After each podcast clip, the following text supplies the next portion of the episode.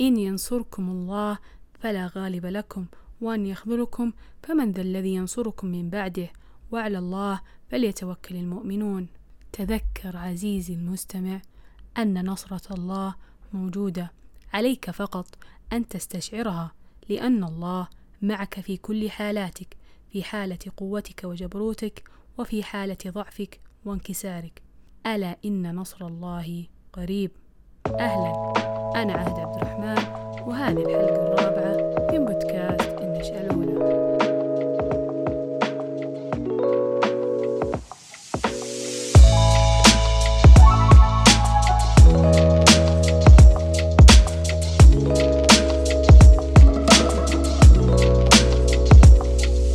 لنتذكر ونسترجع عندما أتى آدم لأول مرة لهذه الحياة ماذا قال الله للملائكة؟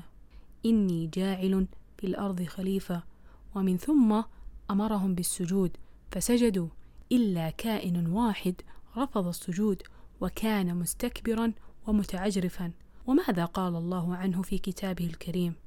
إلا إبليس كان من الجن ففسق عن أمر ربه أفتتخذونه وذريته أولياء من دوني؟ وهم لكم عدو بئس للظالمين بدلا. الحرب ليست ضد العدو. ولا ضد الشخص الذي أكرهه أو لا أطيقه. إنما الحرب الحقيقية هي ضد الشيطان لأن لو رأينا مواضع الآيات في القرآن حول الأحداث التي مرت في تاريخ البشرية سوف نرى كيف تعامل القرآن مع الطغاة والكافرين وكيف تعامل القرآن مع الشيطان. الله في قوله تعالى حين تحدث لموسى وهارون ليدعون فرعون لدين الله قال لهم فقولا له قولا لينا لعله يتذكر أو يخشى أو عندما يقول أيضا لا إكراه في الدين أو لست عليهم بمسيطر وأيضا لست عليهم بوكيل. وفي مواضع أخرى فإنما عليك البلاغ. القرآن كتاب رائع جدا في التعامل مع البشر والأحداث. إن كنا نتحدث عن البشر فهم مكرمين عند الله مهما كانوا سيئين نتعامل معهم بالقول اللين والتعامل الحسن لأن هذا ما تعلمناه في الإسلام. أما العدو الحقيقي فهو الشيطان. حيث نتذكر أول حادثة قتل وقعت في الأرض حين وسوس الشيطان لقابيل ليقتل أخاه هابيل بسبب الحسد والكره الذي زرعه الشيطان في نفس قابيل. ويتكرر كثيرا في القرآن أن الشيطان عدو مبين للإنسان. ومن هنا حاول الشيطان أن يبعد الإنسان كثيرا عن رسالته الحقيقية التي جعلتنا نحارب بعضنا البعض حيث تجرأ على الله سبحانه وتعالى بقوله قال انظرني إلى يوم يبعثون فقال الله له إنك من المنظرين ثم رد الشيطان وقال فبما أغويتني لأقعدن لهم صراطك المستقيم نص صريح وواضح وتجرؤ على الله بأنه سوف يطيح بالبشر جميعا.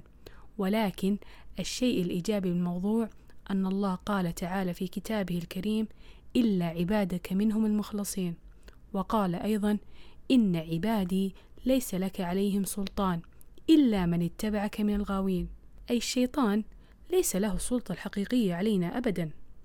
بل نحن من نقرر إذا ما أردنا تسليم هذه الإرادة له أم لله.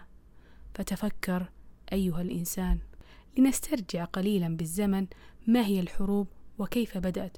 قلنا سابقا أن الإنسان كان يمشي إما بالقوة أو النظام الأبوي حيث كانت الموارد محدودة وقليلة جدا. لذلك خلق هذا الوضع تنافسا مع الجماعات الأخرى للحصول على الموارد المختلفة والأراضي.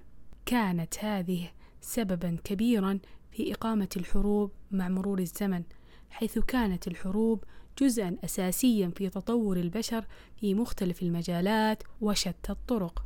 لا يأتي زمن علينا دون أن نسمع حربا أو صراعات تحدث يوميا.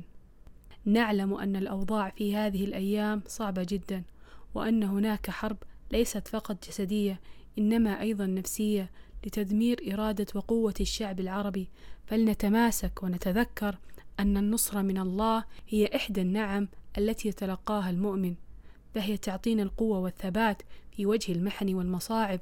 تذكرنا أن الله معنا يسمع ويرى.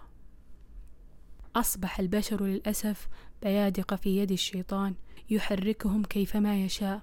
حصل ما كان الله يحذر منه وهو أن نسلم إرادتنا وحريتنا للشيطان.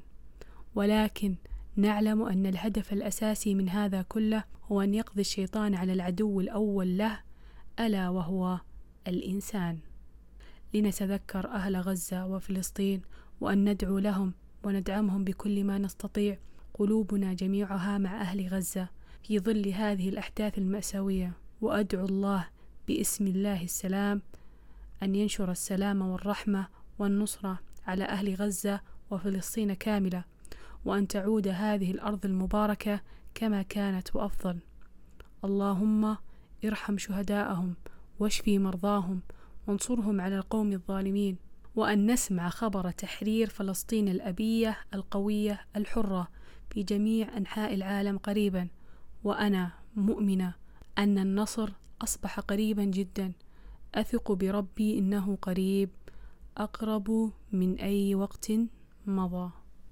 الآن خبر عاجل.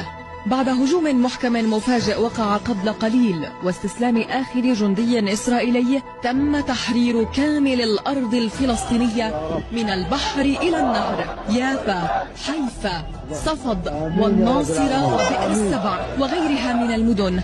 باتت حرة عربية الآن ترفرف على بيوتها وفوق مبانيها الأعلام الفلسطينية عالية براقة.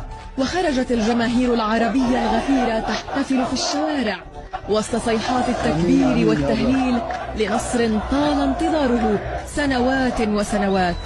ولكن وأخيرا قد تحقق الوعد. تم تحرير فلسطين. تم تحرير فلسطين. كانت معاكم عهد من بودكاست النشأة الأولى. أعطوني رأيكم عن الحلقة الرابعة ولا تنسون تتابعوني على منصات وسائل التواصل الاجتماعي. وإذا أعجبتكم الحلقة لا تنسون تنشرونها مع من تحبون. إلى اللقاء.